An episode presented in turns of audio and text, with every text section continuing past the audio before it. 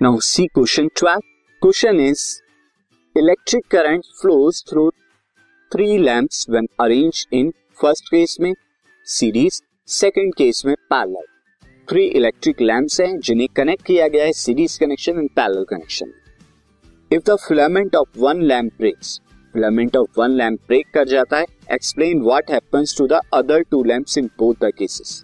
तो अगर मैं यहाँ पर आपको बताऊँ कि सीरीज़ में इस तरह से लैंप जो है कनेक्टेड होंगे लाइक दिस यहाँ पर।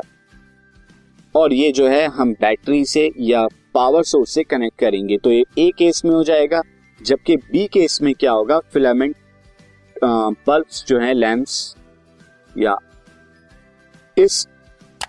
तरह से जो है अरेंज होंगे।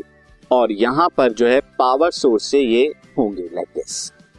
अब आप देखिए, इफ़ इस केस में, यानी इन सीरीज़ वाले केस में, इन सीरीज़ और यहाँ in parallel.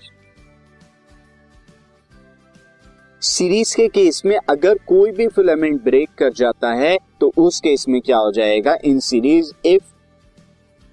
any of lamps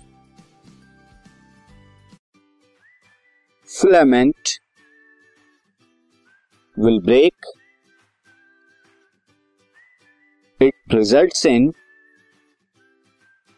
it result in break broken circuit और बाकी लैंप भी क्या होंगे? बाकी लैंप को करंट नहीं मिलेगा other lamp will not glow other lamp will not glow other lamps will not glow will not glow जबकि पैरेलल में अगर ऐसा होता है कि किसी भी एक फिलामेंट या किसी भी एक लैंप्स के फिलामेंट को ब्रेक कर जाते हैं तो बाकी को करंट मिलता रहेगा रिमेनिंग विल ग्लो तो यहाँ पे मैं लिख देता हूँ if any of lamps filament will break remaining जो लैंप्स होंगे विल ग्लो रिमेनिंग लैंप्स